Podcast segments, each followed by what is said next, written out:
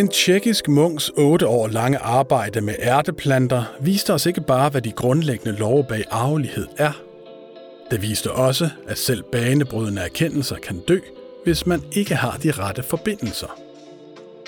I Informationsnaturvidenskabelige serie er vi nået til kapitel 34.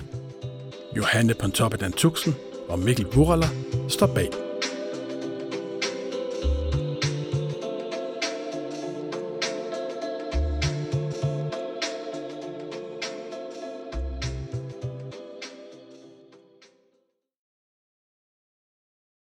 Abbeden var ikke begejstret.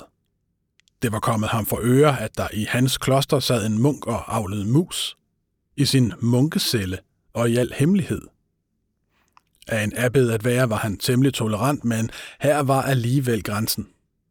Så kunne det godt være, at det var i en videnskabelig sags tjeneste, og at munken ved at krydse de hvide og grå mus forsøgte at forstå aflighedens lov, men alligevel – den skyldige munk, Gregor Mendel, fik besked på at stoppe al musserelateret aktivitet omgående.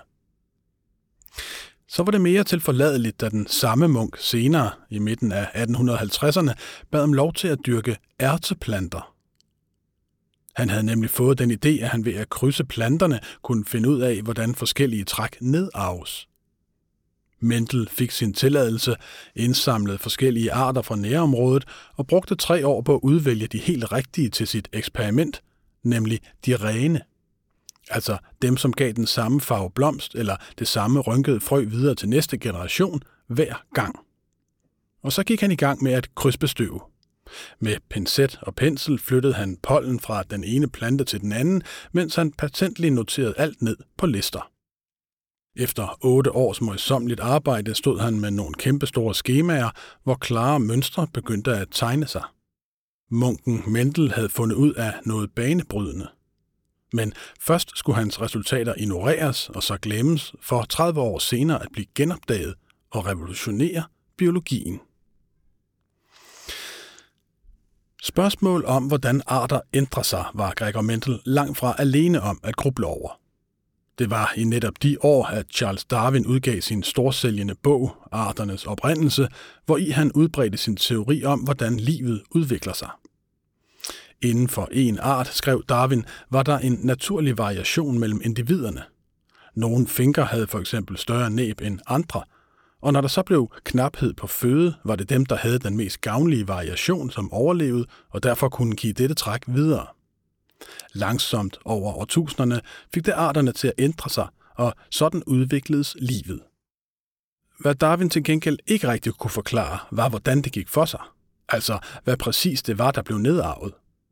Han havde en fantastisk evolutionsteori, men han havde ikke rigtig nogen særlig god arvelighedsteori. Som mange andre mente han, at forældrene hver især gav noget arvemateriale videre, som så blev blandet i afkommet, ligesom når farverne gul og blå bliver til grøn – eller sagt lidt firkantet, hvis en person på 180 cm får et barn med en person på 160 cm, så vil barnet blive 170 cm højt.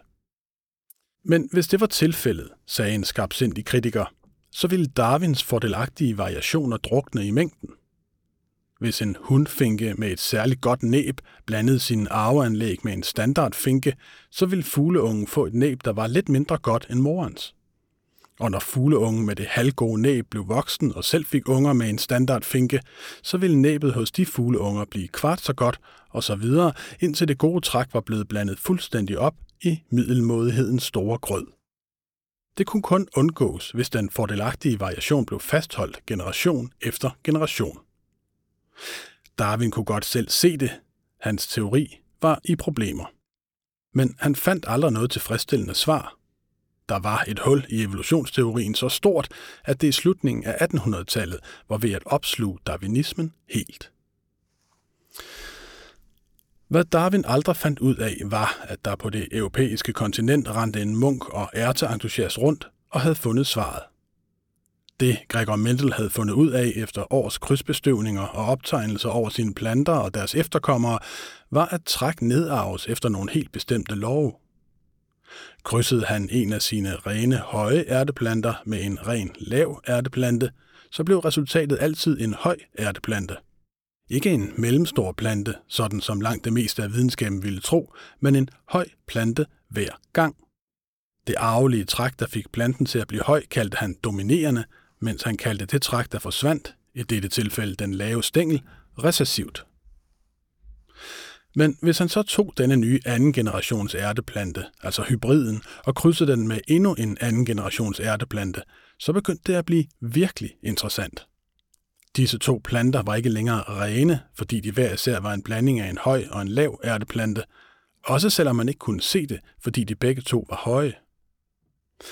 Alligevel viste sig, at deres afkom, altså tredje generation, ikke alle havde høje stængler. Enkelte havde korte stængler, ligesom deres rene ærtebedstemor havde haft. Arveanlægget til at blive lille var altså ikke forsvundet, selvom anden generationsplanterne var høje. Med blikket i sine skemaer kunne Mendel til sidst udlede en række grundregler. Arveanlæggene er udelelige. Ordet gen var endnu ikke opfundet, så Mendel kaldte det for elemente, og hvert enkelt elemente koder hver især for noget specifikt. Høj stængel eller lav stængel, for eksempel. Hvid blomst eller violet blomst. Afkommet får et elemente fra hver af sine forældre, der enten koder for det ene eller det andet, og det, der kommer til udtryk, er det dominerende træk. Men det recessive træk er ikke forsvundet. Det ligger stadig i planten, bare skjult. I næste generation kan det skjulte træk komme til udtryk, hvis planten bliver krydset med en anden plante, der har det samme skjulte elemente i sit arvemateriale. Når man zoomer helt ind, er arv ikke en blanding. Det er et enten eller. Og alt det skrev han ned i noget, der efter sigende skulle være en vanvittig kedelig afhandling på 44 sider i et temmelig obskurt tidsskrift, der dog blev sendt til de førende videnskabelige selskaber i Europa. Selv sendte han også eksemplarer ud til de videnskabsmænd, han helst ville have læste det, men reaktionerne udeblev. Ingen så ud til at tage notits af en afhandling ved navnet Versuche über Pflanzenhybriden, skrevet af en munk i de aller yderste egne af videnskabens cirkler. Ikke så længe efter blev Gregor Mendel forfremmet til abbed, hvilket er munkeversionen af at blive udnævnt til professor og overlæsset med administrative opgaver, så elementerne blev lagt på hylden, og i 1884 døde han af nyresvigt, uden at hans forskning for alvor var blevet opdaget. Men nogle gange tilkommer det noget at blive genopdaget. Og hvis det endelig skal ske for nogen at dø og blive begravet, for senere at blive genfødt, så er det vel nærliggende, at det skulle ske for en munk.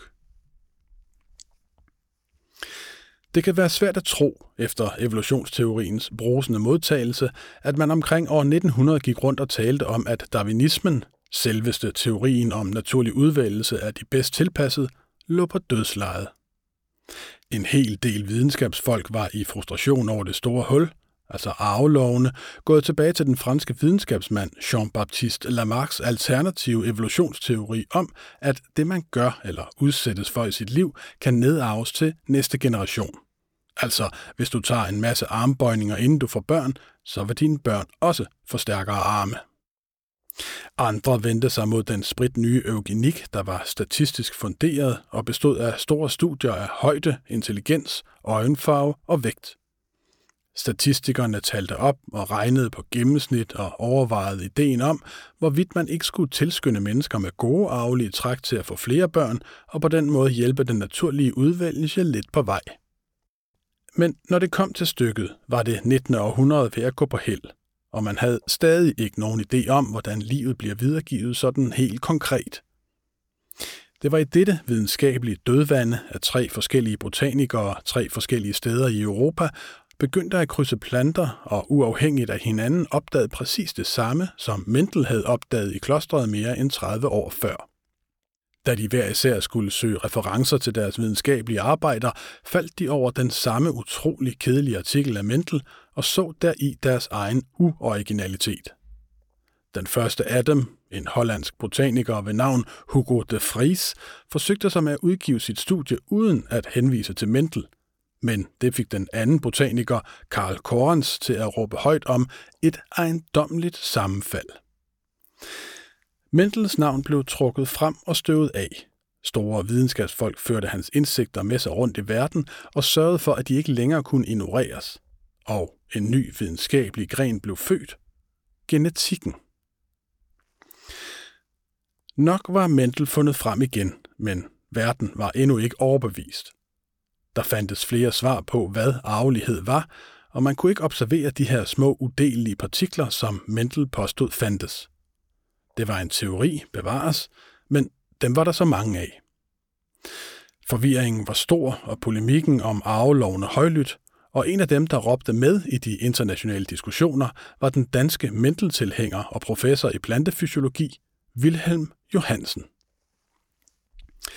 Han sad i København og studerede planter og tømrede en lille, men væsentlig udbygning på Mendels store hus. For det første fandt han på navnet gen for de arveanlæg, som Mendel havde kaldt elemente. Og så lavede han en vigtig skældning. På den ene side var der de arveanlæg, som planten bar på. Det kaldte han for genotypen. På den anden side var der det, som kom til udtryk i planten, og som man kunne observere. Om den var høj for eksempel. Det kaldte han for fenotypen. Den skældnen greb en russisk-amerikansk flueforsker fat i og udviklede videre på. Theodosius Dobzhansky hed han, og ved at studere gensammensætningen hos en masse fluer, som han puttede i papkasser og opbevarede ved forskellige temperaturer, kom han frem til, at det ikke bare er genotypen, der bestemmer et fysisk træk, altså fenotypen, men at miljø og tilfældigheder også spiller ind. Det kan godt være, at du genetisk set bør blive høj og velskabt, men hvis du vokser op under en hungersnød, så kan du ende med at blive en skravlet fenotype.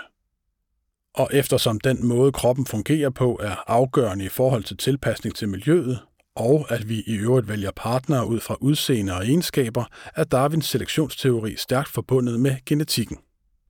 Gener muterer og skaber fordelagtige variationer, der kommer delvis til udtryk i fenotypen. De individer, der er bedst tilpasset miljøet og svarer mest nøjagtigt til de herskende idealer for en attraktiv partner, formerer sig og fører genotypen videre, og sådan udvikler livet sig. Endelig var der fundet noget, som kunne fylde det irriterende hul i Darwins teori. Og statistikerne viste sig havde også noget at byde ind med, når det kom til at studere store populationer og forholdet mellem forældre og afkom i gennemsnit. Alt det bedste fra de forskellige strømninger blev vævet sammen og forenet i det, man kaldte den moderne syntese eller neodarwinismen. Knyttet sammen af den forståelse af geners videreførelse, som blev opdaget af en flittig munk i midten af 1800-tallet, og hvis konsekvenser for biologien skulle blive enorme. For det var ikke bare arveligheden, Mendel havde fundet nøglen til. Alt i den biologiske verden, vores vejrtrækning og trærødders bevægelse gennem muljord og et dårdyrs øre, der vender sig mod en lyd, kræver, at indkodet instrukser bliver afkodet. Eller, som en af Mendels fremmeste fortalere, William Bateson, skrev, Vi har kun strejfet udkanten af det nye land, som breder sig ud foran os.